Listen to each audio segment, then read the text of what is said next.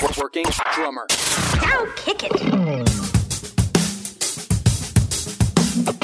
This is the Working Drummer Podcast, serving up perspectives, experiences, and stories from ground level working pros. Advice, tips, and secrets on how to build a career in the music business. Hey everyone, this is Matthew Kraus, and you are listening to the podcast Working Drummer. Today, my guest is legendary drummer Rod Morgenstein. A lot of us are familiar with Rod. He needs little to no introduction, but a lot of us know him from the band Dixie Dregs or the band Winger, the Steve Morse Band, and the list goes on. He was a regular contributor to Modern Drummer magazine and taught at Berklee School of Music for many years. Rod has always been active in drum education and has uh, several different instructional materials that include videos and books. I've got a little bit more information for you about our live streaming event that will be our 200th episode. It will be here in Nashville. There will be limited seating. The location will be Drum Paradise in their um, teaching space called the Drum Pad. Uh, our guests for the roundtable right now is Harry Miree, Hubert Payne, Travis McNabb, and Seth Roush.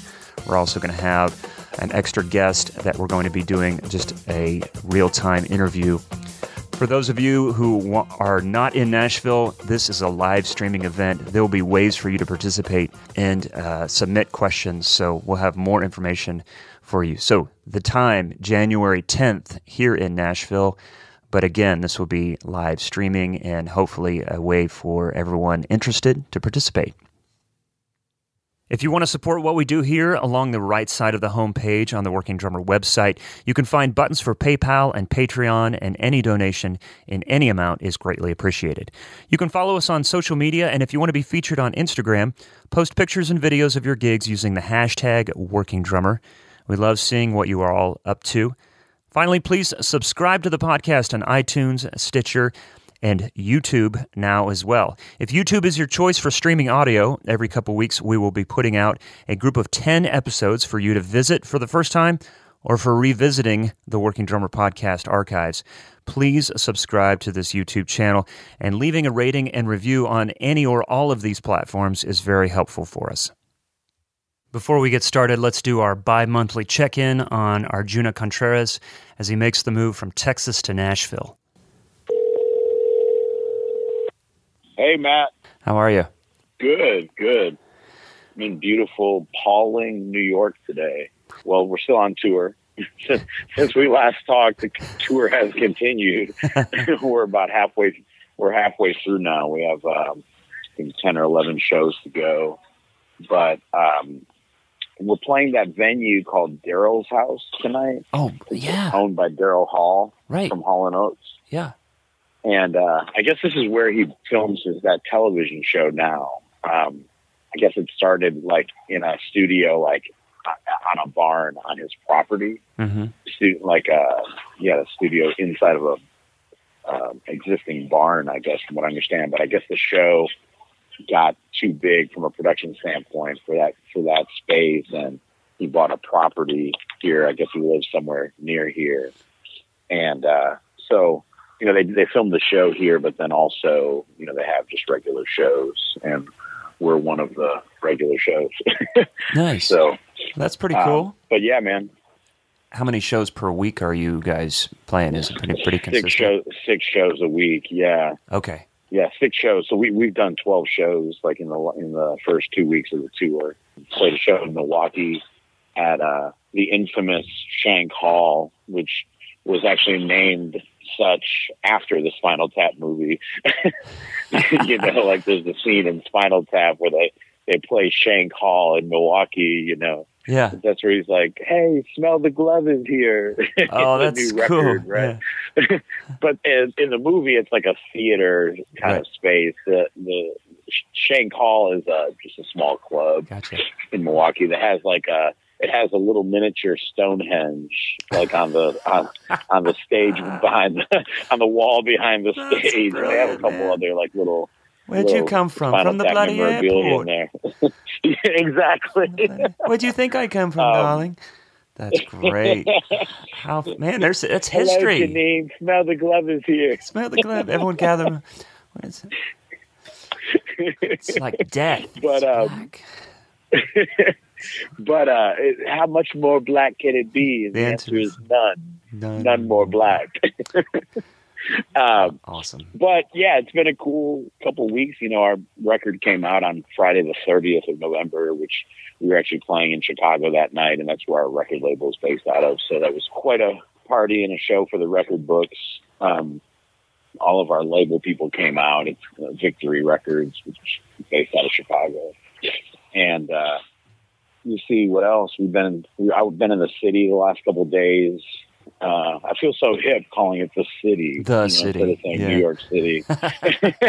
um, but yeah, you know, I met a woman at PASIC named Dena Tauriello. I don't know if you've heard of her before. I haven't. She's been in a lot of rock bands over the years, and she's currently drumming for the Broadway musical Head Over Heels, which is like a jukebox mu- musical based on uh, the music of the Go Go's Okay. and the storyline of the musical doesn't really have anything to do with the Go-Go's. But I, you know, I met her at PASIC. She was involved in a panel discussion there, and you know, I told her I was going to be in the city and on tour with my band, and she's like, "Oh, Reverend Horton Heat, I'm a huge fan," and you know, and I was like, "Cool." She's like, "Well, hey, come if you get a if you have a free night, come sit in the pit and watch me play the show." Yeah. So that's what I did last night, actually, like which Nice. was a blast and nice. you know, a real thrill. Like, and she's killing the book, and it's like a rock show basically. So Mhm. it's a fun book to play, and she's killing it. And sadly, I think that she told me actually that it's uh,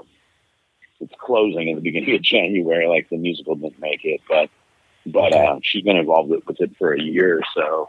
That's a whole different And, beast, um, man. That those things and and just Yeah. the cues and being able to play with such consistency every night. It's so great. Yeah, yeah, yeah. And she and she killed it, and it was fun. And Mhm. yeah. well, what's that was- coming up, man? The next couple fun. weeks here. Well, um, tour continues. Yeah. You know, we we're uh we get we have we're playing in Philly, I think tomorrow and DC the next day and starting to make our way down to the southeast. And um I think we go as far as Jacksonville, Florida, where we're playing a theater. The, the, the something it's called the Florida Theater, actually, or maybe it's the Jacksonville Theater, but it's famous because Elvis played there. So it's been been around a long time, and um, you see the tour wraps up on the 22nd. Well, hopefully we've got some listeners that that will maybe check out the website and see the tour, and um, Yeah. maybe reach out through the podcast, um, and uh, we can we can relay anything and say, hey, we got somebody coming out Yeah, to or see you play. yeah, people, you know, feel free to hit me up on Instagram. You know, Mhm. like uh, Arjuna underscore A R J U N A underscore. Um, and uh, yeah, the tour dates are at ReverendHortonHeat.com Okay. slash tour. I think is easy enough uh, link to remember. If we don't talk uh, before, before the, the holidays, man, happy holidays, Merry Christmas, and Thank you, man. we'll Same be talking to you soon. Sounds good. We'll safe travels, man. We'll and we'll talk to you soon. Okay, sounds good, brother. Talk see you, to you man. soon. Bye. Bye bye. So here's my conversation with Rod Morgenstein. going back, I'm at this point. I'm guessing maybe 25 years or so. Um, it, it, life went from being in one band that played 150 or 200 shows a year, and that was that was what you did, being a member of that band. And um, so, you know, about 25 years ago, I I could be off by a few years. Um, life changed in that everything became part time to to some extent, or to the extent that certain things would happen one year and then the next year uh, you would do something totally different. But I came to the realization after um, having uh, the second time in my life where everything ended. and you have that scary moment of, oh my goodness, is this the end of my musical career?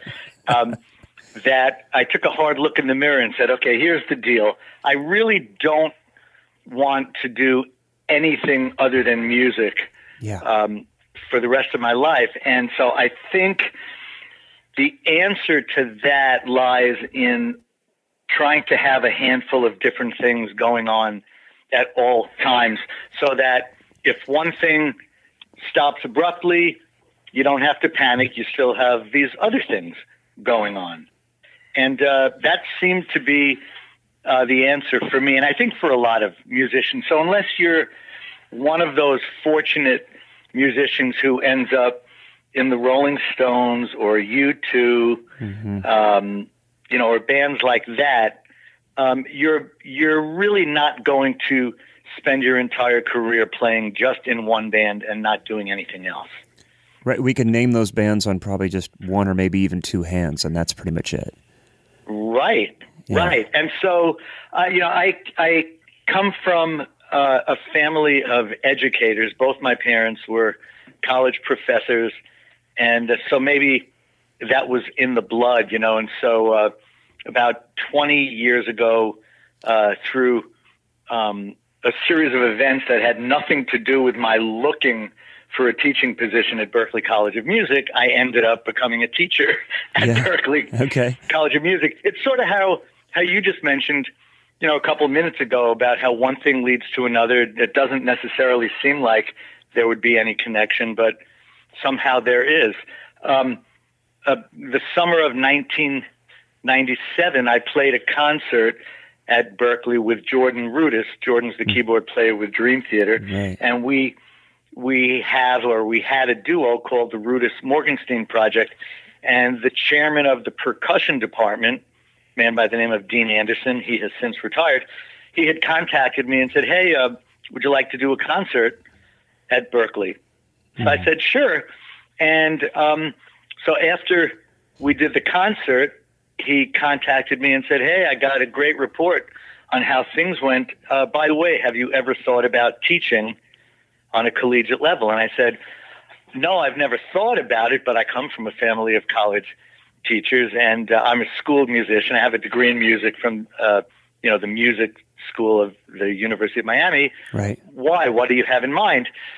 And he said, um, well, one of our teachers is going on sabbatical for a semester or two, and um, we need to fill his position. And as always happens, I have a pile of applications on my desk, but you know, you're fresh in my mind because you just played a concert and you're a well-known drummer uh, give it some thought and let me know. So I decided to do it, just thinking it was going to be one semester, maybe two.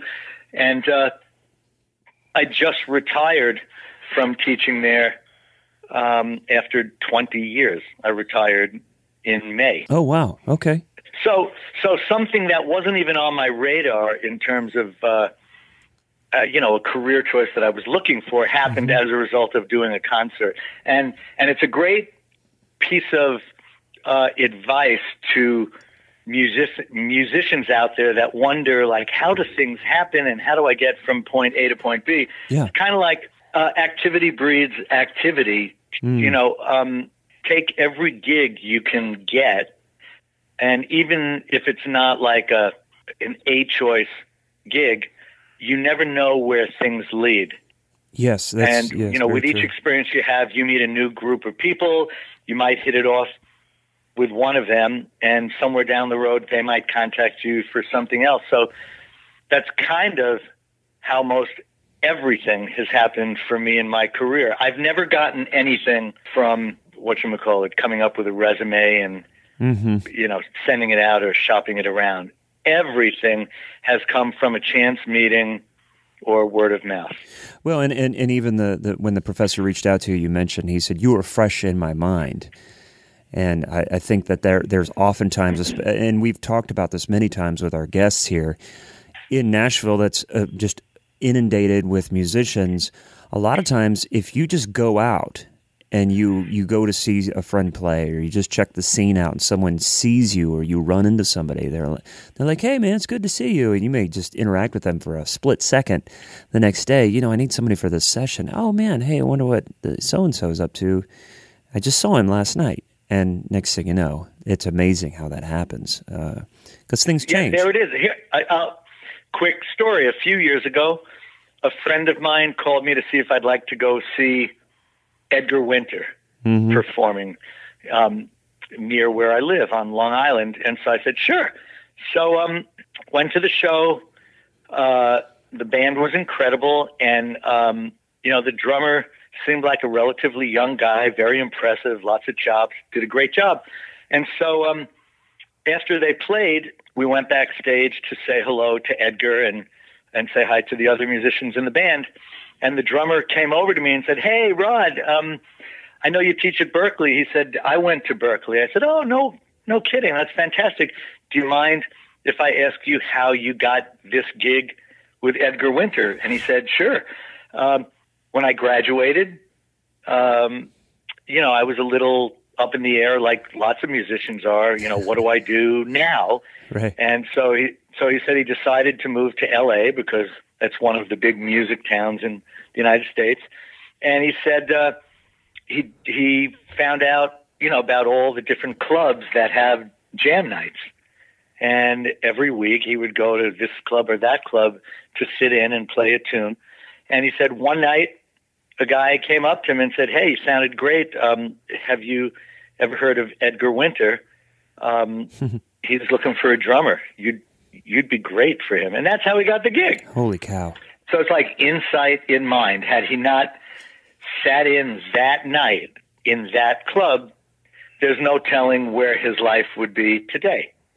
Now, is there a similar story about how Dixie Dregs got signed? Was, was yeah, sure. There sure is. Um, well, let's see. First of all, I met Steve Morse and most of the other guys when we were students at the University of Miami. That's a whole other story. But Sure. um, when we left there, um, we we all moved in and around Augusta, Georgia, because that's where three out of five of the members were from, and it seemed like as good a place as any to set up shop, and plus it was very uh, affordable to live around there. And so, you know, we had done a demo record and sent it around to the surrounding uh, states of the Carolinas and Alabama, um, Georgia, Tennessee, and um, we we got on a circuit and really probably not more than a year into it, we were playing a club in Nashville, probably not far from where you live, called. Yeah. the Exit Inn, and I believe it's Yeah, still there. It's still there. Yeah. Excellent. Um, I forget what band we were opening up for that particular night, but as we were doing our show, um, one by one, we each noticed a famous person sitting at the bar, and uh, so we got all got excited, and we, you know, we put our hearts and souls into the rest of our performance. And at the end of the set, he and the person he was with came over to us. It was Chuck Leavell, who was the keyboard player with the Allman Brothers Right. and Twiggs Lyndon, who was their production manager. And, um, you know, they said to us, Who are you guys and where can we buy your records? And we said, We don't have a record deal. and they said, Well, you do now because first thing tomorrow morning, we're calling Phil Walden, who was the president of Capricorn Records, which was the record label that the Allman Brothers were on, and Marshall Tucker band, a lot of Southern bands.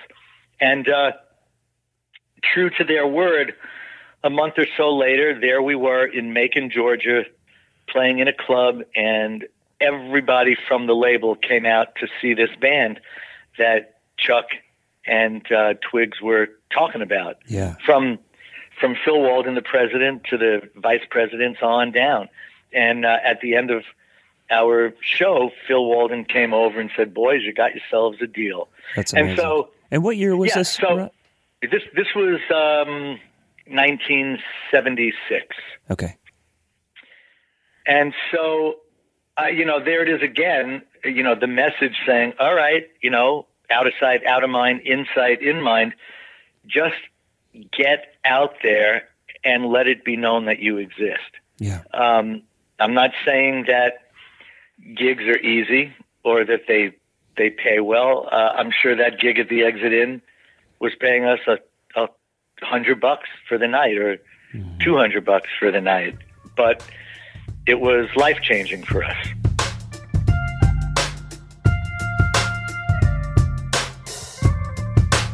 The Dixie Dregs is a is a very interesting band um, in that it's um, it's this instrumental fusion, uh, sometimes complex rhythmic, melodic, and harmonic music written by Steve Morse.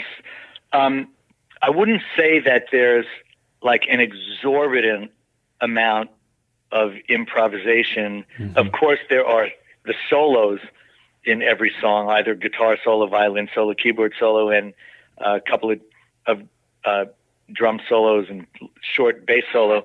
Um, but as far as the drumming goes, um, drummers are in a unique position where most other musicians don't know how to communicate to us exactly what they would like because you know a guitarist or a keyboard player it, um, while everything that they do has a rhythmic component to it they're dealing with uh, melodies and harmonies you know riffs and chord changes where drums is its own animal and it's really all rhythmic based and I, you know, Steve would just often say to me, and my nickname uh, in the in the Dixie Dregs is Sticks. So he'd say, "Sticks, you know what to do. Just sort of, you know, like hit the drums and cymbals, and you know, you know." So, uh, so the point being that um, I have a lot of freedom in that band to create the drum parts that I think fit for the song,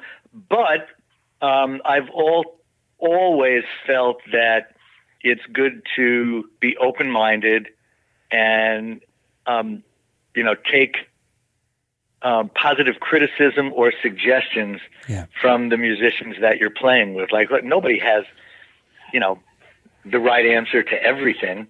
And so, um, a perfect example of how that worked in the Dixie Dregs was years ago when we were learning uh, this particular song, I was playing it one way, and then Andy West, our bass player, said, "You know what?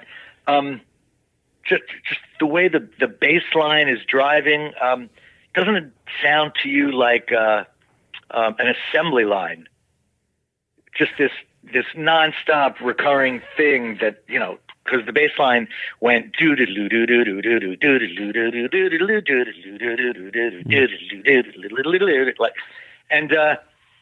you know, he he kind of just made the suggestion: Can you play like a drum groove that's like an assembly line? and then the song the song became known as Assembly Line. It's the first song on the industry standard album, and uh, I was very proud of the drum groove that I came up with because it's just this uh, two measure pattern of um, constant sixteenth notes, you know, between the ride cymbal, the body, and the bell, and then ghost strokes on the snare with, you know, the occasional hard hits. And then years later, I discovered when I was teaching at Berklee and started learning some about um, Latin music mm-hmm. that the bass drum pattern to my groove creation in assembly line is called a baião, B A I A O, which is part of Brazilian sure. music. Yeah. So you know, so there's for me a really good example where um, it was great that someone in the band had a suggestion yes. to make. Yes. Um, but but it, it was all my making. You know what I mean? So mm. so drums quite often have a lot of freedom in a band, but um, you know the Dregs music. To me, it's this one of a kind sound uh, that just comes from the genius of Steve Morse, and it's like this controlled um, um, fusion of rock, jazz, classical, country, um, you know, folk music. Mm-hmm. It's a little bit of a lot of things, which we thought was our calling card, and then. You know, we thought it was our calling card being young and naive and not understanding that the music business is a business, and um, back then, you know, record labels are looking for product that they could sell units of to make money, and uh, we thought, wow, you know, our music is so interesting, even even though we don't have a singer.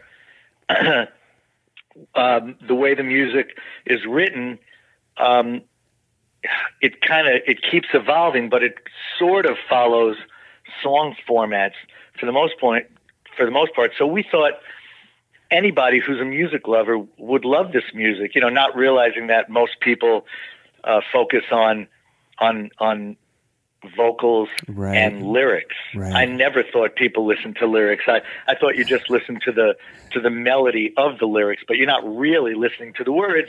and uh, I mean, there you live in Nashville, country music is Yeah. the perfect example of where probably the lyric is the most important part of the song. So much so in this So- genre. Yeah.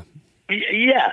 Um, but so, uh, you know, that was part of a huge learning curve where we learned no, you know, doors are shut in your face. What do you mean you don't have a singer? What do you mean you can't dance to your music? You know, what do you mean it it doesn't fit any format? And then that also led to, you know, record stores not knowing whether to put the band in the rock bins, jazz bins, country bins, or classical bins, because most every album followed a format of having some rock songs and a, and uh, and the ethereal jazz song that you can't tap your foot to, and a country tune, a you know a high energy country song, Yeah. and sometimes uh, just a violin guitar duet. But through, you know, just this strong belief and strong will among every member in the band, and just feeling that we were doing something that nobody else was, like our music Mhm. sounds like nothing else.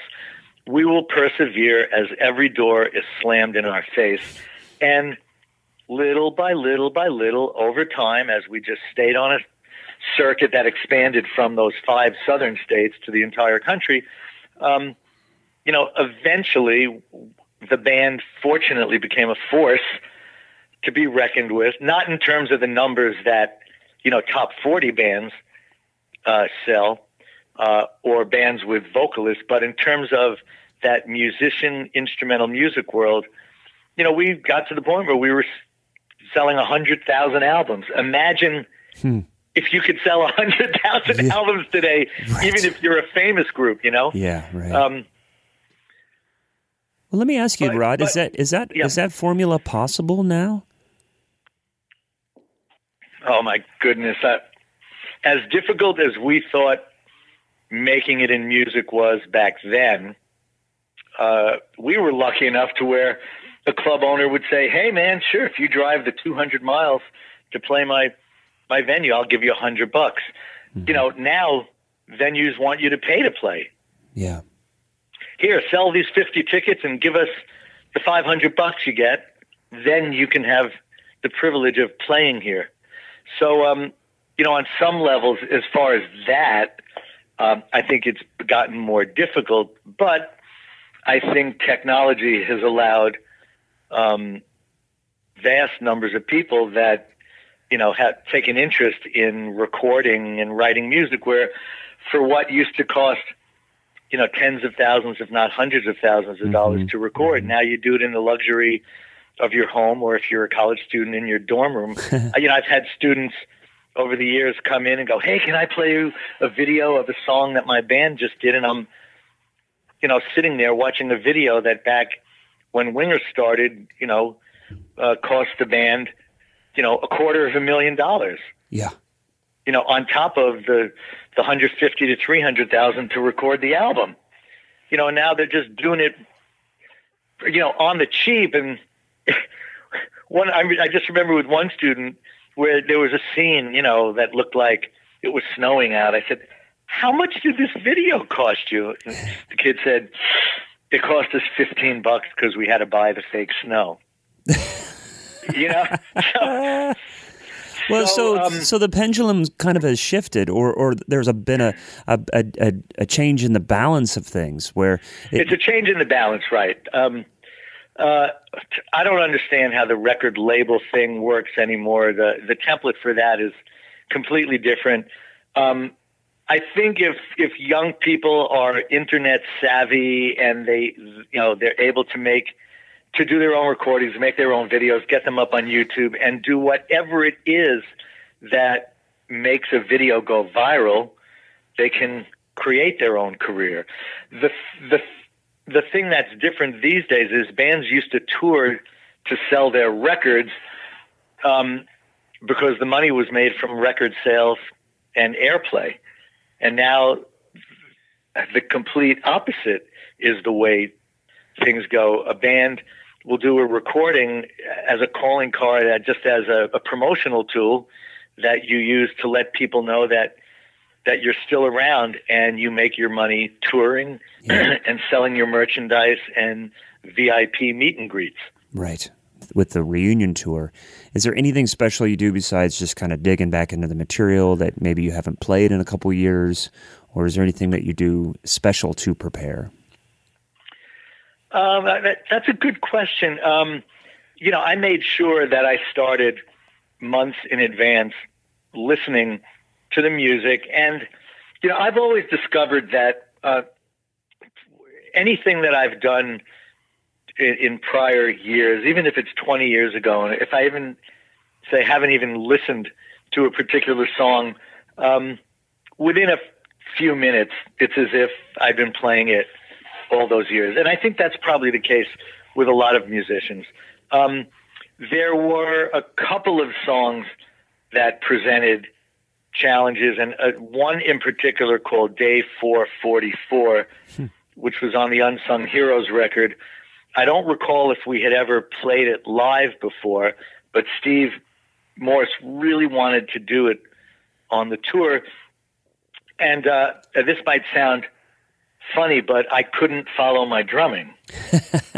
you know, it was as if I was listening to somebody else and trying to make sense of what it is they were doing. It's one of those Steve Morse songs, like um, oh, I don't, there's a technical word for uh, a technical musical word what that I'm looking for that I can't find, but you know, the beauty of Steve's writing to me uh, is that there's no uh, pretentiousness in it, in that he doesn't set out to write a song that's in 1916 time or a song that that is weird. So he doesn't set up a template and go, all right, I'm going to do one measure of this and one measure of this and one Right. measure of this. He just writes what's in his heart or what just comes out of his fingers moving over the fretboard, and it is what it is. And I can remember on occasion, you know, back in the old days where, you know, if I'd say, or someone in the band would say, Steve, like, what, what time is that in? He'd say, I don't know, figure it out. Like, it just is what it is. Yeah. And the music sounds so natural and the way it's supposed to be because it wasn't done um, from the onset with the purpose of it being an odd time song. So this song, Day 444, uh, took me uh, probably, you know, a hundred listens. Wow. And with certain parts of it, I would just have to go over and over and over and over until it began to make sense to me. And um, the the scary part was playing it live, um, and you know the fear that oh my goodness, what if one of us gets off? How are we ever going to find each other? Because with this kind of music, since there's no charts for it, it's you know you learn it by ear. Um, you hear it the way you hear it, and so I might look around and see everybody's feet tapping in a different place.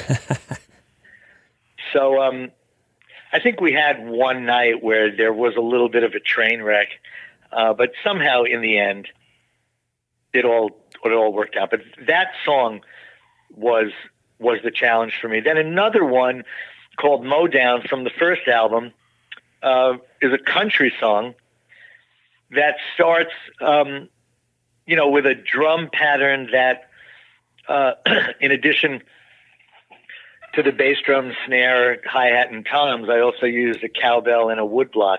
And so, you know, it took a little while to relearn it, but then I had to figure out where should I put the cowbell and the woodblock in the drum set to be able to play it in the the most musical and easiest way.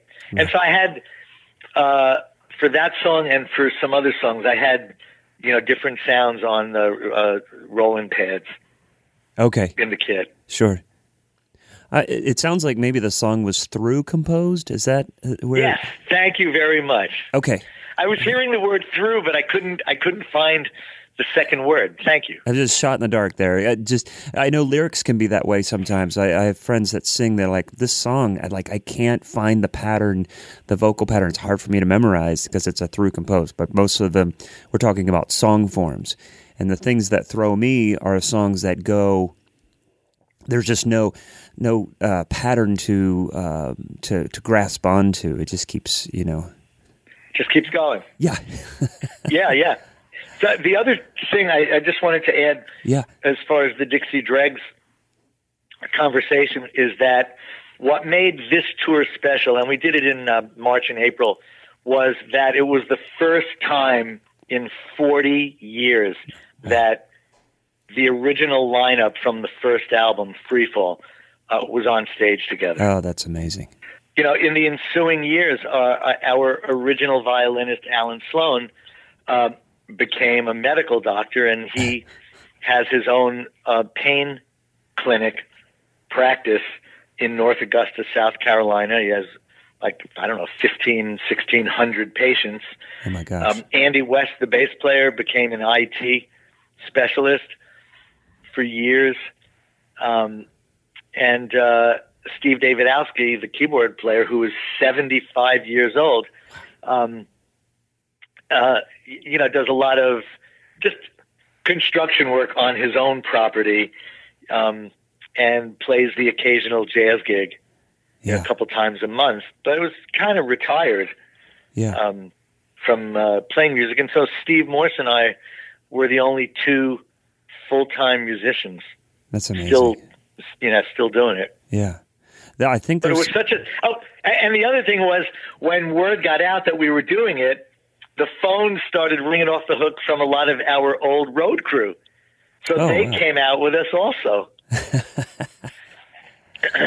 was fun. unbelievable. There was, yeah, there was nobody under 62 or 63 years of age on the tour. You kept the violinist uh, busy then, I'm sure. With uh, here's some pain uh, recommendations for you uh, for this. Yeah, exactly.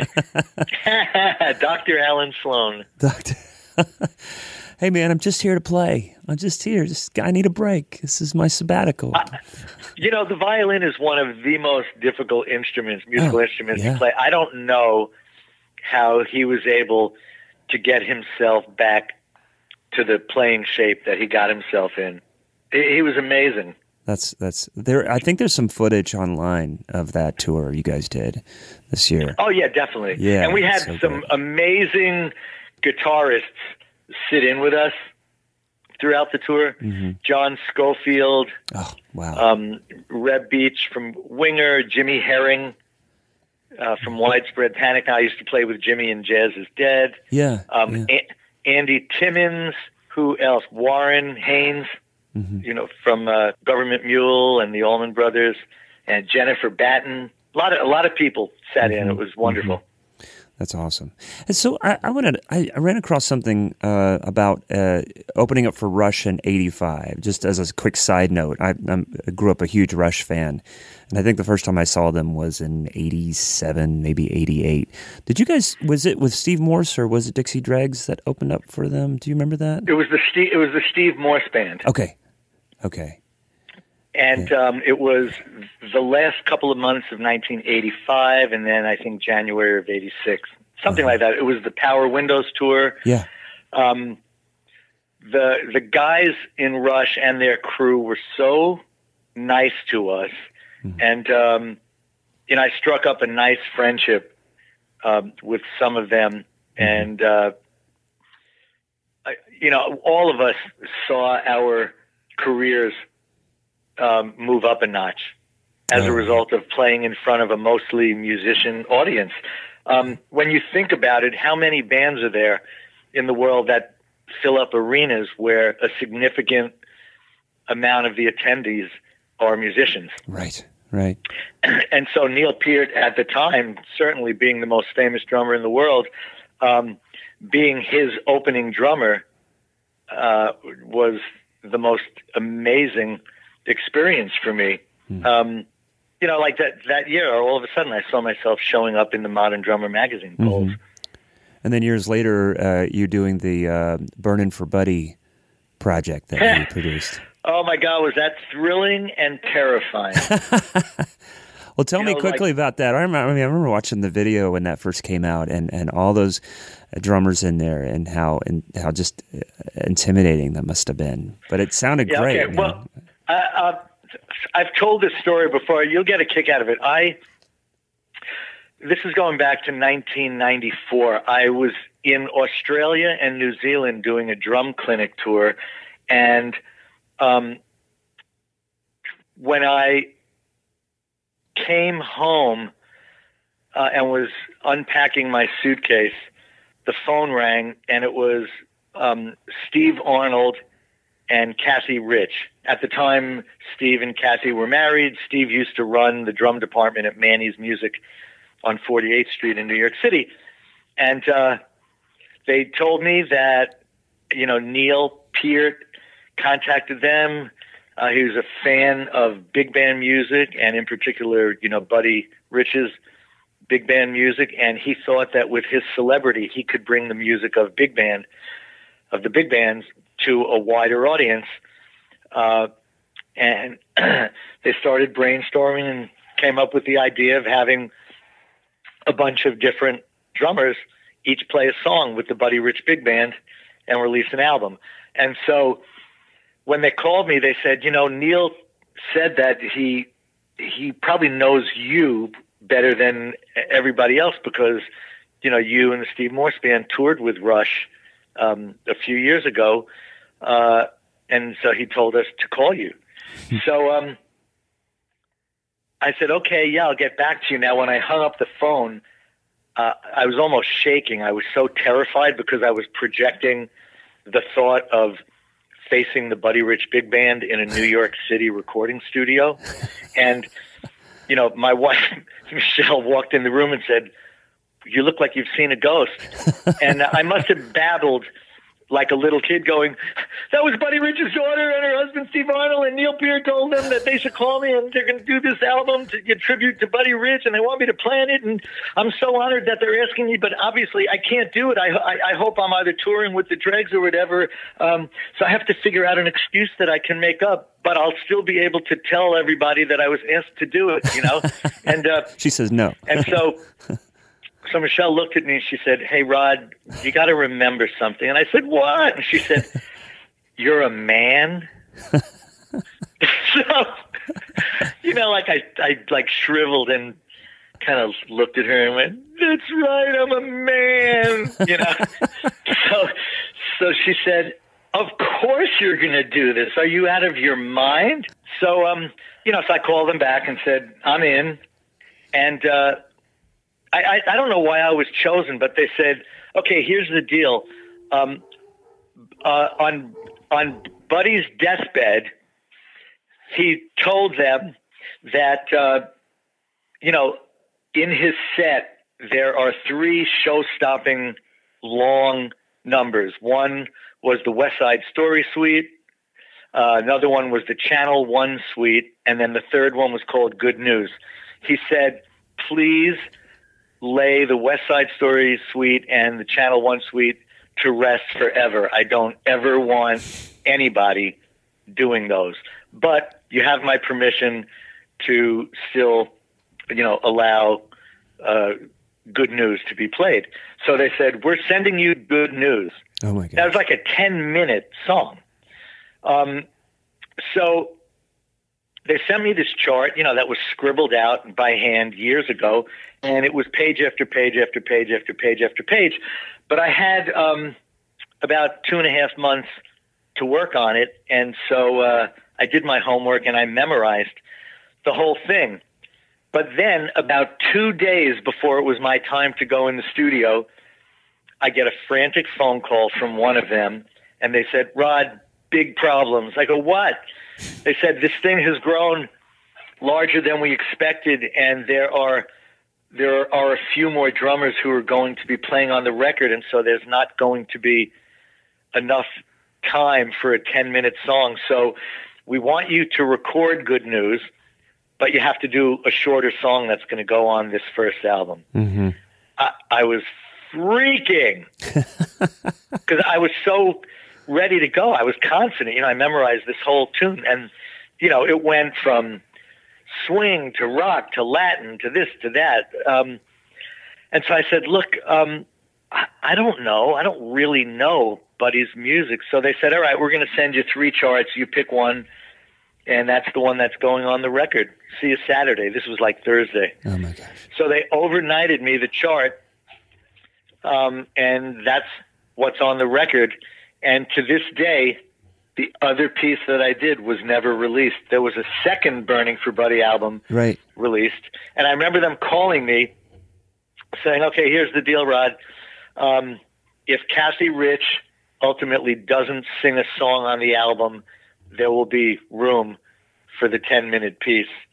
Uh, but if she does sing a song, it'll have to wait for a third release, and that's what happened. Uh, she sang a tune, which hey, it's you know her father's memory. Right. Right. Right. Um, she has every right to do that. Um, and there was never a third release, so I don't know where Good News is. It it might be the only unreleased song from it's out from there. massive recording proj- project. It, I'm telling you, it was both thrilling and terrifying facing this 15, 20 piece band in, I forget if it was the record plant or the power station. And Neil, Neil was there and a bunch of other people because it was a big hang. Right. And there were lights and cameras on the drums where they'd say, you know, time is money. Try to get this in a couple of takes. And this is the making of Burning for Buddy that we're doing as well as Yeah. the recording. And so I remember some months later, I received the videos of the making of Burning for Buddy. And, you know, I was so anxious to get to my portion.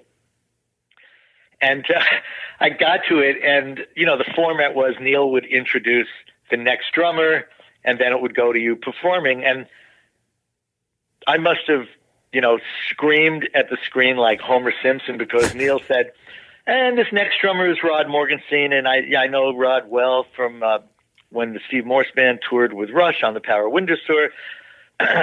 Before we get to his performance, I have to tell you this great story that his wife Michelle told me because Michelle knew Neil very well also from the tour, and she came in the city with me to New York City for the recording. She told him the whole story of "Remember, Rod, Oh. you're a man." Oh my. God. And there it gosh. is. It's on the it's on the making of Burning for Buddy That's gr- video. That's great.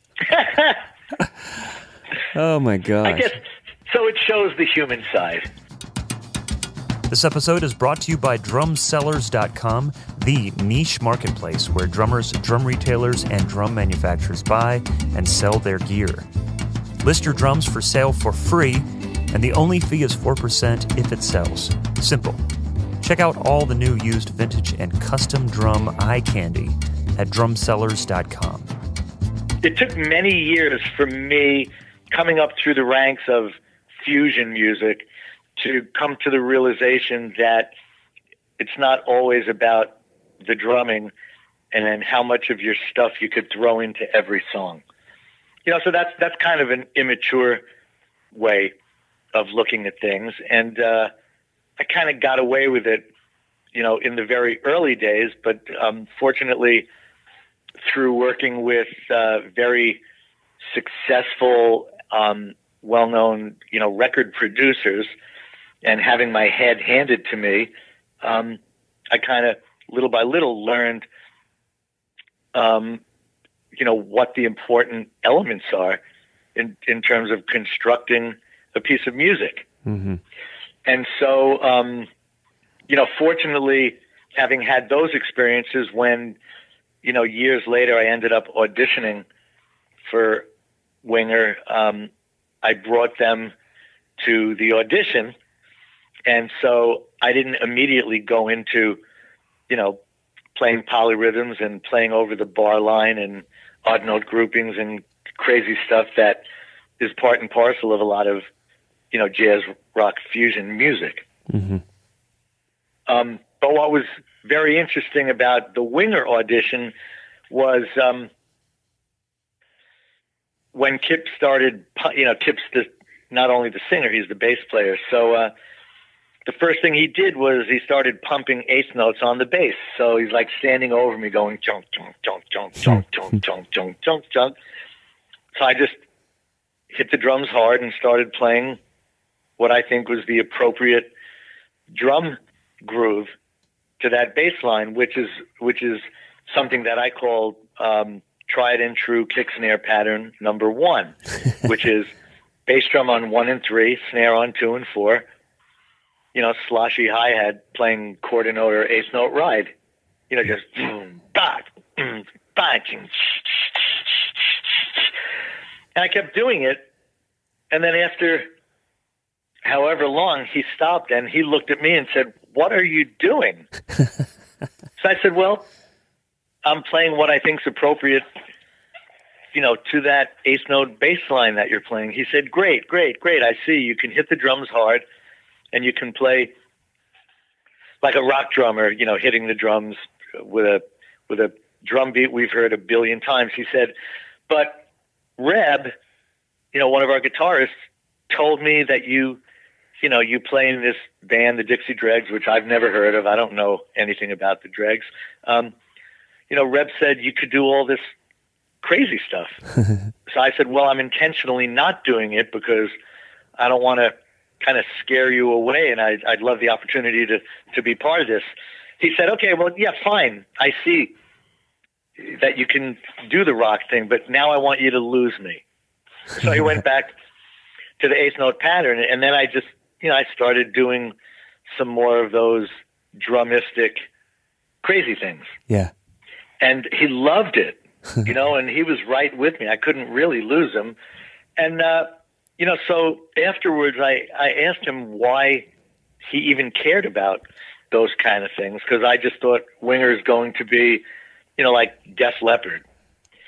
And uh, he said, well, you know, we don't have a record deal yet. We keep getting rejected from every label with our demos, but we're getting ready to go for a third go around of shopping.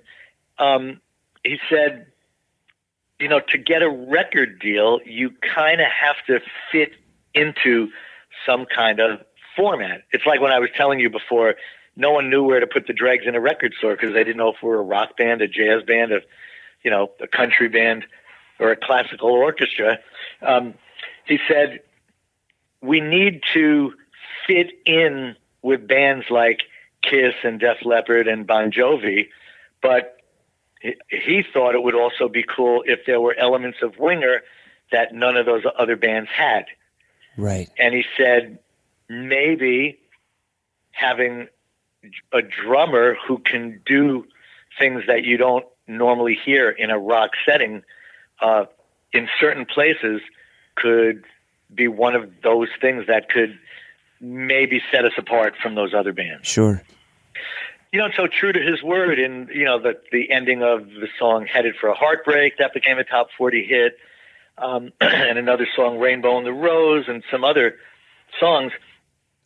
I, I, I would sort of get the signal, like, go for it, you know, Yeah. do that crazy stuff. and it's just sort of, you know, become a part of the band. And for people who really are familiar with Winger, um, they know that there's this progressive element to the to to a band that is considered, you know, one of the more easy listening metal bands, like Def Leppard and hmm hmm um, the other bands that I mentioned.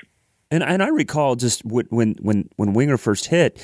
I, I mean, I knew your name right away. I think uh, maybe as a result of what was happening before and reading about you, uh, we knew there was going to be something different about it. You know, right from the start, just Uh-huh. in name recognition alone. And it's like, okay, what's going on here? There's something interesting.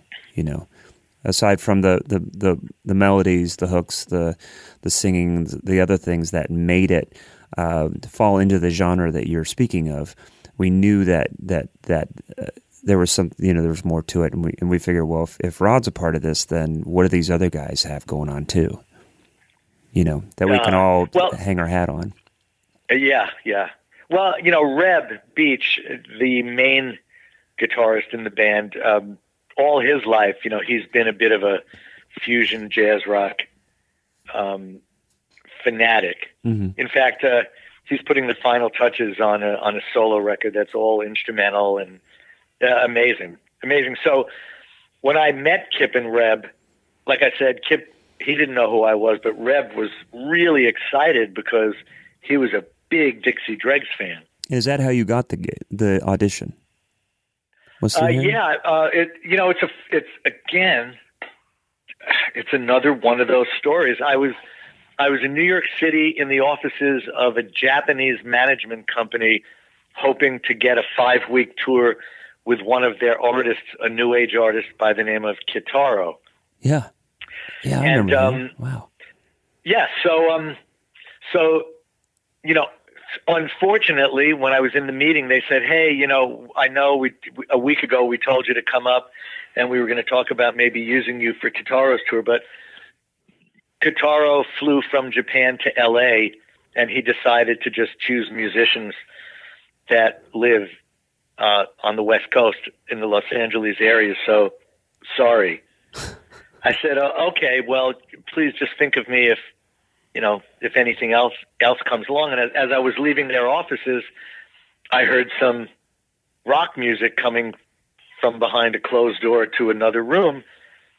And so, uh, so you know, this man at the who ran the management company, he said, "Hey, let me introduce you to these guys that they're using our eight-track machine to do demos. We're trying to help them get a record deal." Yeah. Opens the door, and it's Kip Winger and Reb Beach. Yeah. I didn't know anybody else was going to be in the office. I, I was just hoping to get a five week Kitaro tour. And it was from that chance meeting that I got in Winger. That's amazing. You know, so again, you never know um, when you're out and about and just trying to be active, like where things will lead. That, that is that's crazy. I did a concert at Berklee, not expecting to become a teacher at Berklee for 20 years. I was in a Japanese management company, hoping to get a five week tour, and that would be that, and ended up in Winger for 30 years. um, and I was in a jazz improv class at the University of Miami at playing piano, thinking maybe I want to be a jazz piano player. And one of the guitarists came up to me one day and said, "Hey." Someone told me you play the drums. Can you sit in for my drummer uh, until his arm heals because he's a surfer and he he hurt his arm? It was Steve Morse. Oh my god! And I went to the rehearsal and it was the Dixie Dregs. Yeah, you know what I mean. So for me, nothing has happened as a result of looking for it. I've like I said, I've I've had those times where uh, I had no idea if the next thing was going to happen, and that's certainly a scary feeling, wondering if your career has hit a, you know, a brick wall. Right. Right. But always the next thing seems to come as a result of a chance meeting or just being in a in the right place at the right time. All those cliches. The thing that has to follow all that is uh, another expression: luck favors the prepared. So mm-hmm.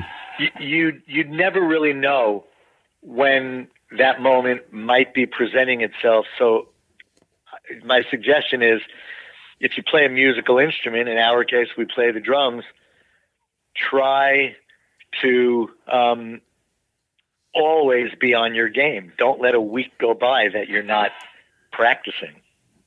You know, it's very, very right. important. Right, right, right. Before I go on, actually, I want to. Now, there's a lot of stories that sometimes I'll relate something to it, but I end up editing myself out of this anyways because it's it's really about you. But being that it's my damn podcast, I, I've got to tell you this uh, story about Winger. You guys were playing at the Ohio State Fair around 1991, and I was playing with a singer on a side stage somewhere. And so we had to find a certain gate to get through. I lived in, I grew up in Columbus, Ohio. So I've been down in Nashville for about for about twenty years. But so the bass player, a friend of mine, we pile all my drums and his stuff in my '86 Ford Escort. We're looking for the gate to get in to get to the stage, and there's a, an artist's entrance. We get there, and and uh, uh, the lady's like, "Hey, you can't." I'm like, "Well, we're we're the band. that's We're playing. and We're we're trying to get in." And she looks and she sees the drums in the back. She goes, oh, "Are you you the winger?" I'm like, uh, yeah, that's me, Rod Morgenstein. And she's like, Well, all right. That's so awesome. Hey, we're so happy that you're here. We'll just go, just follow this road right on down here, and there's the stages here, and blah, blah, blah. And we were like, Thank you so much. We're just we just wanted to get into the place because we had to set up. But Yeah. we we pulled in, we looked at each other, we were laughing, and I'm like, Are you kidding me? It's like she does she think that Winger comes in in an 86 Ford Escort with uh, a Tama kit in pieces in the back. Well, there you go. Look, it, it worked. it, it worked, and You know, we you, you yeah. weren't you weren't doing anything malicious.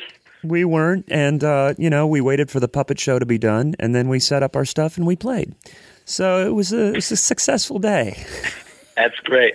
Hey, so we we have a connection there. Yes, it's the butterfly effect, Rod. I think. Uh,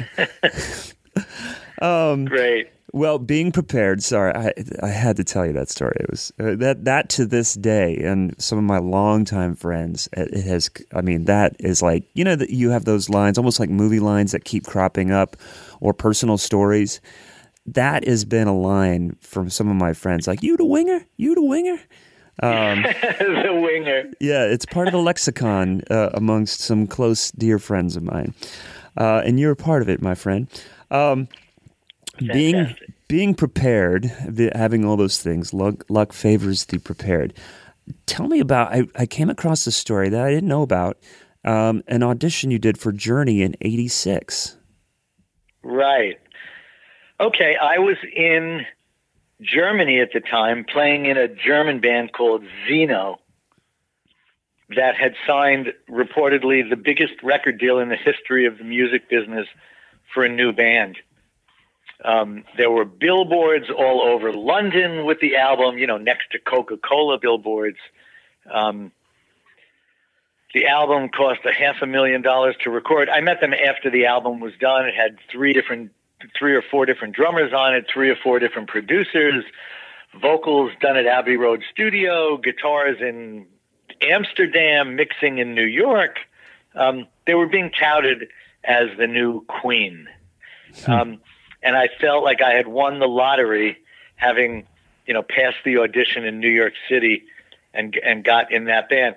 But when I was over there, uh, after two or three months, uh, unfortunately, everything kind of, um, you know, took a downturn, and it looked like it was turning out to be uh, as as great as the band was, you know, overhyped, and it wasn't going to happen. And I got a phone call. I forget from who, but they said Journey is auditioning drummers. They're auditioning like 120 guys, and um, Larry Londin, who had recorded the Raised on Radio album, Yeah. Uh, had recomm- he had recommended me. Actually, I didn't know it at that point. It was when I when I flew back to the states and I ran into Larry at the airport in Atlanta. Um, he told me that he was the one that recommended me Wow. to, to audition. So I, you know, I thanked him profusely for it. Um, so, so I flew from.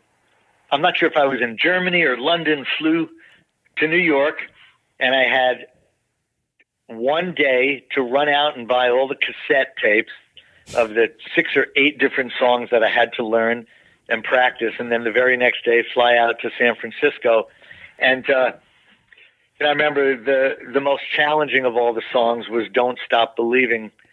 Uh, you know that incredible worked out drum part that Steve Smith put together for that song. It's not just you know a tried and true kick snare pattern. It, it's a it's a drum groove that keeps evolving with all different sounds in the drum set. You know the bell of the ride cymbal, tom toms, open hi hat, and so I spent the bulk of my time learning that song hours. So, you know, I'm all jet lagged and now I have to fly another three hours the next day. Um, uh, you know, a three hour time difference on top of the six or seven hour time difference that I was experiencing in New York from Europe. Get to the audition. They let me in, tell me to set the drums up, get comfortable. And, you know, there's the band. And Steve Smith, Steve Smith, Steve Perry, you know, is not eight feet away from me, and he goes, "Okay, Rod, what song do you want to start with?" And I said, "Oh, let's start with Don't Stop Believing," because I learned it note for note. Yeah. So uh, we play the song down, and he looks at me. He goes, "You know, that's just how Smitty played it." I went, "Yeah." Well, I, as I was communicating back, he said, "But that's how Smitty played it. Now you play it how you would play it. One, two, three, four, and." uh, you know, my mind went completely blank. I had just spent, you know, half of the previous day learning this song No for note. I wish they had said to those of us who are auditioning, you don't have to learn the the songs as as they are on the record. Play them however you feel. And so, um, you know, I don't remember what I played on the spot. And then we played one or two other th- songs. You know, they thanked me, and you know, a couple of the guys had very nice things to say. But ultimately, um, uh, you know, they chose someone else. I, Mm-hmm. I think about 120 drummers Holy cow. Uh, auditioned. Yeah. It, it, it makes me think about, uh, it kind of leads me to this idea of, and we, we talk about this a lot, especially with Nashville drummers that are playing with different singers and, and, and going into audition. And uh, th- th- for a long time, there was this, uh, there's session players that play on the records, and there's touring drummers that do it. And now that, those worlds are colliding a lot more in the last 10, 15 years. There's, uh, there's less of that happening. Uh, but oftentimes we say, well, hey, you know, learn the part the way it was, use that as a starting, use that as a, a, um, a place to start. And then, you know, if there's room or if the, uh, if the artist is okay with it, then you, you start making it your own. And so I, I, I kind of grew up doing. A, I think there's a lot a lot of us that that learn those parts, or, or and don't stop believing is is a perfect one. We, there's so many that so many bands and so many bands when when you're doing covers that play that song, and so people will do their own version of it. But it's you know we always talk about you know you know play learn what Steve Smith did. What a great what a great part and what a what a fun challenge.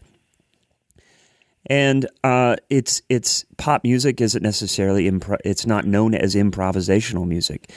But what happens when you know you're in a session and there is an immense amount of improvisation that has to happen on the spot, even with groove oriented stuff. There's all those elements that you need to maintain a uh, your improvisation chops. I mean, it, Neil Peart is a great example of like, hey, I want to expand my improvisational chops because everything that I did was very formulated. Um, and it's not there isn't two different worlds. There isn't just pop and, and jazz or or these things. You have to have those things. So the story of your audition was one of the things that kind of came to mind. The the um, the book that you have out, uh, also uh, drum set warm ups, made me think about this because that is a book I wanted to ask you a little bit about that I think would really be beneficial for me as far as getting comfortable playing around the kit and and pushing um, unused movements and muscles that I don't get to do uh, on gigs, but the ability to to feel comfortable in any direction I go. Um, Yeah. So all those, it, it's a lot. I know I'm saying a lot here, but the importance of being able to. What would be your advice to somebody that may be stuck? I'm asking for a friend, Rod. Um, who somebody is maybe kind of stuck in a rut when I, you know, with learning songs, playing parts. Fine, check, check, check. But being able to improvise, but with with the utmost confidence in any genre. Yeah, you know, it's hard to break habits, and we all get stuck in ruts for sure. And we always go to the safe stuff, you know, the things that, the tried and true things that we know have worked before. Uh, you know, you could do something like, uh, you know, um, add a few other things to your drum set, take some stuff away, just set up kick snare hat and play like that for a few hours. Um, if you're right-handed, set your drums up left-handed. Just Mm, yeah. you know, you're going to sound pitiful, but it's going to make your brain uh, think a new way hmm to make things work. It might help uh, spur some ideas. Um, maybe uh, you know listen to music that you've that you've rarely listened to. Uh, try to transcribe something that sounds interesting to you. Um, get together with other drummers, take a lesson. Yeah. Uh, the, the occasional one-off lesson uh, with a different drummer, um, and and then jam as much as you can with other musicians uh, because the way that they play will be unique, and it might um, you know cause you to react in different ways. The most um, incredible jamming experience I've had in my career is playing in the group Jazz is Dead.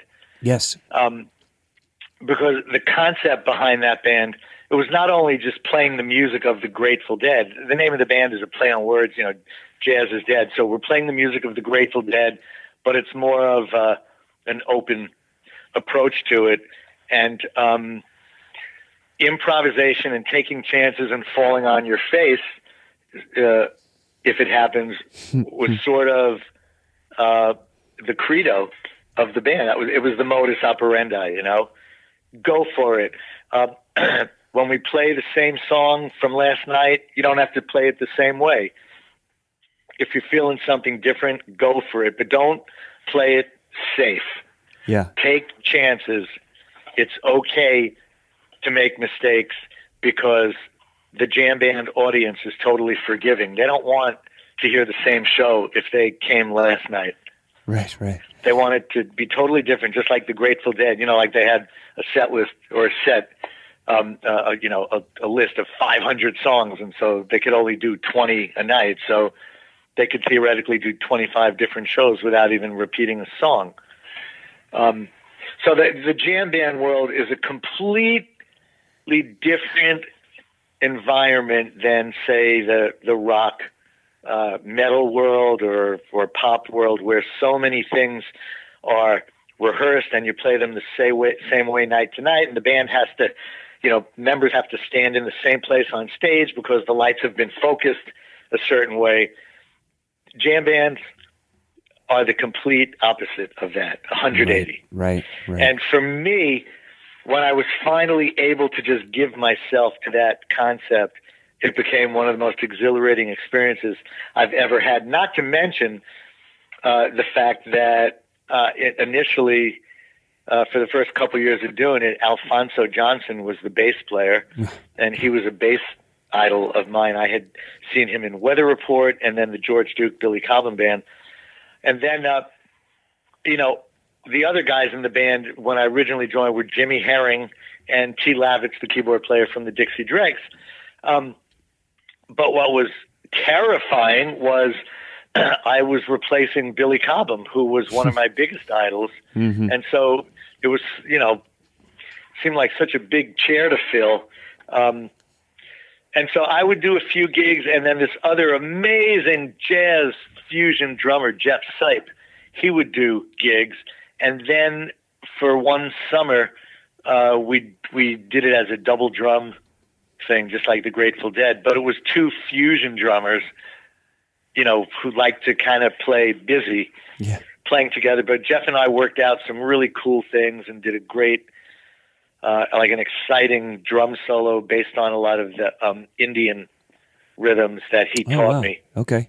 Yeah, but also along the lines of what we're talking about, the drum set warm ups book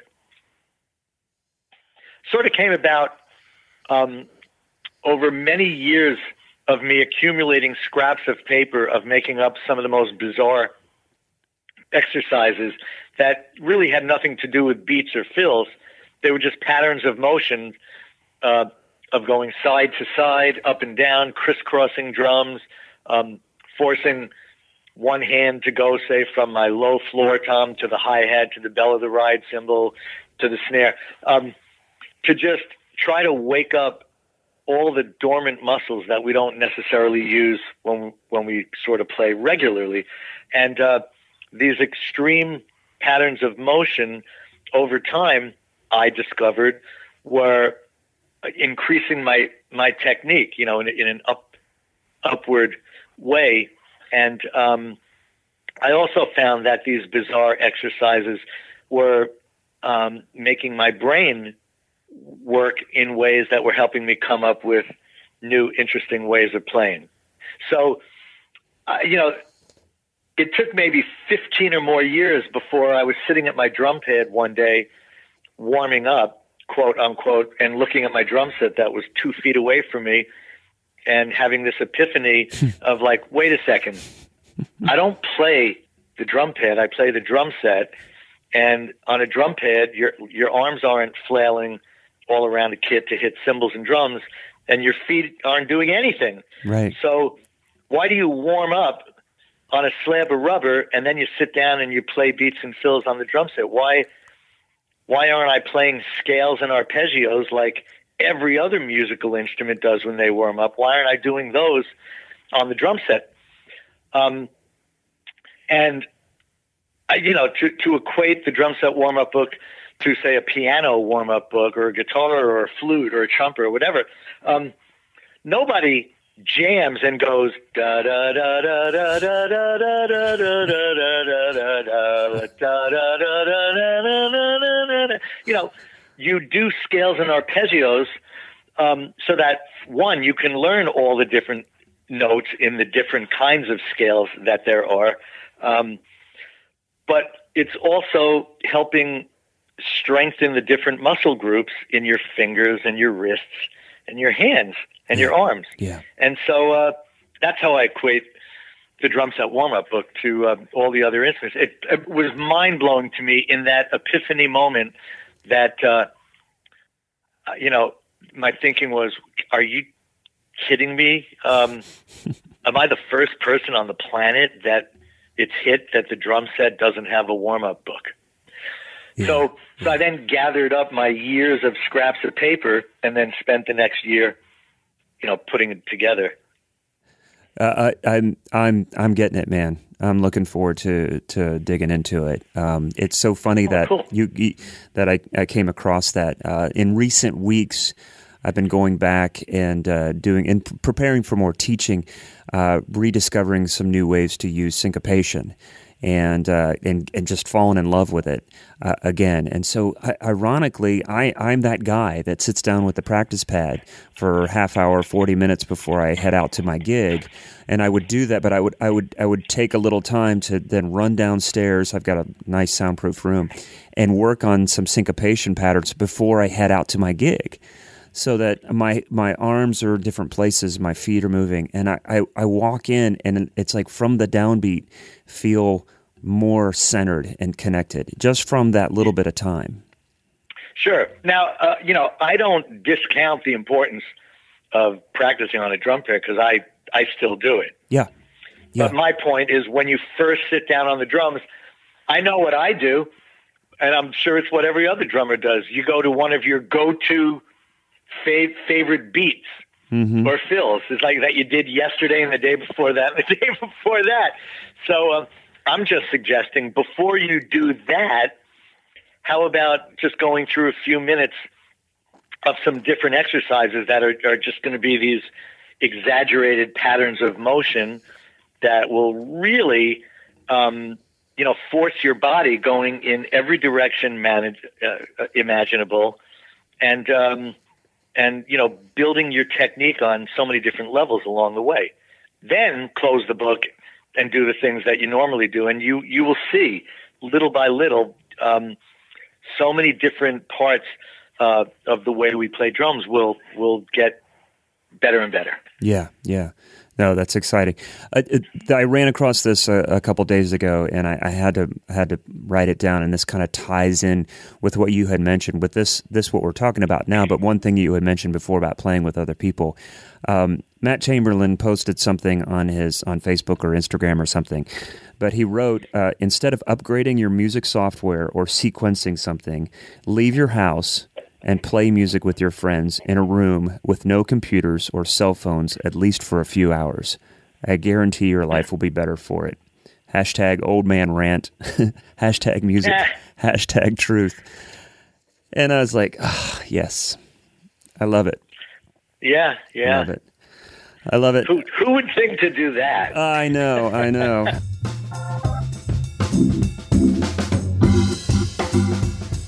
I know you have some shows uh, coming up. Again, we mentioned uh, uh, the Winger Tour. You've got uh, some shows in, in Illinois, uh, Iowa, uh, Akron, Ohio. Um, what what's the rest of your year look like? Yeah, there's there's the week this coming weekend, a couple of shows, and then the end of December, and that that'll be it. Um, till the end of the year. Then next year we have shows starting to fill in in uh, January, February, and March, all uh, with Winger. Mm-hmm. And hopefully, maybe sometime next year, we will uh, talk about recording some new music. I think the last Winger album came out about four years ago, and you know, it's there's there's something. It's I don't want to use the word tragic, um, but like when we do records, it, it's not just like, hey, let's throw together 10 songs and get it out there, blah, blah, blah. Like, so much effort goes into, um, uh, you know, 10 great songs being written and just being recorded properly. Um, I wish uh, the music business um, would sort of keep its ears open for some of the older bands that continue to make really good quality mm-hmm. music. Mm-hmm. But it seems like you know, I mean, we're we're at a point where it seems like uh, you know the big record labels are just looking for child stars that uh, if they could get one big record out of them, it's great, and then they move on to the next thing. Yeah. Um, you know, back. I'm not. I don't know how old you are, but you know, I grew up in the '60s, and and when you found a band, like for me, it was Jimi Hendrix, Cream, the Beatles, Led Zeppelin, Jethro Tull you stayed with them. Right. You know, you you craved the next album that was due out, you know, and you'd find out the release date and then run to the store to buy the record the day it was released. Um, I get the impression now, like with a lot of young people, um, they like songs. They don't necessarily even know who does the song, and if if they do like the song, it's not like they then look to see what other songs that particular artist does. Yeah, yeah. You know, and I, you know, I don't want to sound like an old person, like my parents or my grandparents, where they say, "Oh, are you kids?" and da da da da. Um, um, it's more a recognition of the fact that uh, the world is changing so fast with technology, almost to where there are parts of it I don't recognize anymore and really feel uh, like an old person. But you know, I do respect uh, the fact that each generation uh, deserves the right to have its own things. Yes. You know? Yeah. Who am I to say, you got to listen to Led Zeppelin and the Beatles? You know, like, of course you don't have to. Um, but in my mind, I can't imagine life without that music. No. Um, so I, I try to be open minded. Um, with my little bit of closed mindedness. You know, every I guess every individual has the things that float their boats. You know, and those things, those uh, I think you'll find young people keep going back to those places too, and and because it's it just works so well. You, you can't I can't even imagine creating modern music without having some of those roots. Um, you know, at the at the very least, I mean, freaking Beatles, come on, some melody here. Yeah, I hear you. But you know, I re- I recently had lunch with a friend who used to manage the Steve Morse band, and then he went on to manage the group Cinderella and Kiss. And he's still in the business. His name is Larry Mazer. He managed Lamb of God, um, and he was just telling me, you know, it's it's a whole different world. He said the big labels are not interested in signing rock bands anymore. Wow. They're just not. So you have to go to these smaller niche labels. Mm-hmm. Mm-hmm if you play rock. Who would have ever thought it would come to that? You know. Uh, but but being aware of it um, and knowing how to work within what is existing is is the way you have to do it. To uh, again, hashtag old man rant. You, it's it sometimes that can be a waste of time. It's like put that energy in figuring out what it is, how to get your music to people, and how to manage that, uh, and work within it work within it because the, again the, we talked about before there's a there's a shift in balance it's like yeah you, there you have to go to these smaller labels but and with a smaller budget but you don't need the budget to create the music that you did 20 years ago Um, True. So it's Very it's true. difficult.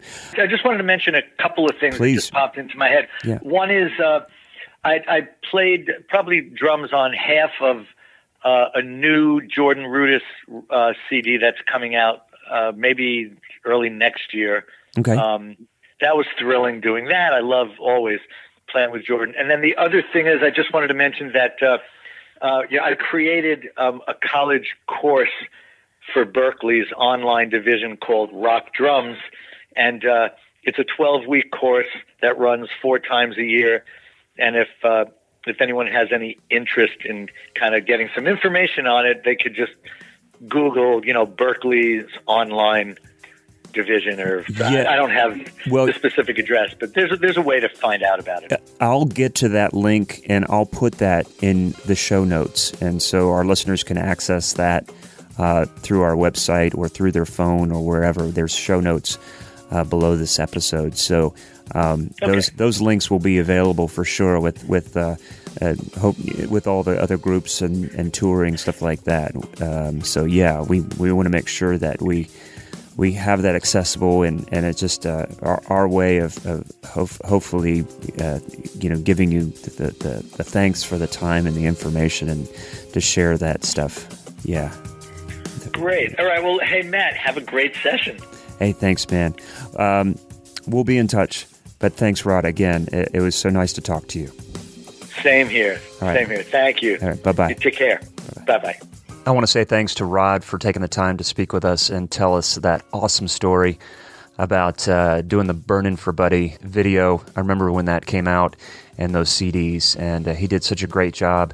It really kind of uh, brings the human side of what a lot of our heroes uh, go through, and it was that was just a blast to hear. Many thanks to Ben Hands for connecting us with Rod and uh, making that interview happen. So I appreciate that. Again, the time is January 10th for the 200th episode live streaming event here in Nashville. But again, the fact that we are going to be live streaming, I think around 6 p.m. Central Time. That will give everyone a chance to uh, hang out, watch, uh, participate, uh, ask questions, submit questions, and um, really looking forward to this. Zach's going to be coming in from Atlanta. It's just uh, it's turned into a big production, and I'm, I'm super excited. And we'll have more and more information as it comes together. Stay tuned next week for Zach's interview, his last interview of this year, episode 199. And then we're going to take a little bit of time off for the holidays. We'll be back in the new year to uh, prepare for the 200th episode. So, everyone, thanks. 2018 has been awesome. And uh, we really appreciate you listening and uh, hope to see you around. Bye bye.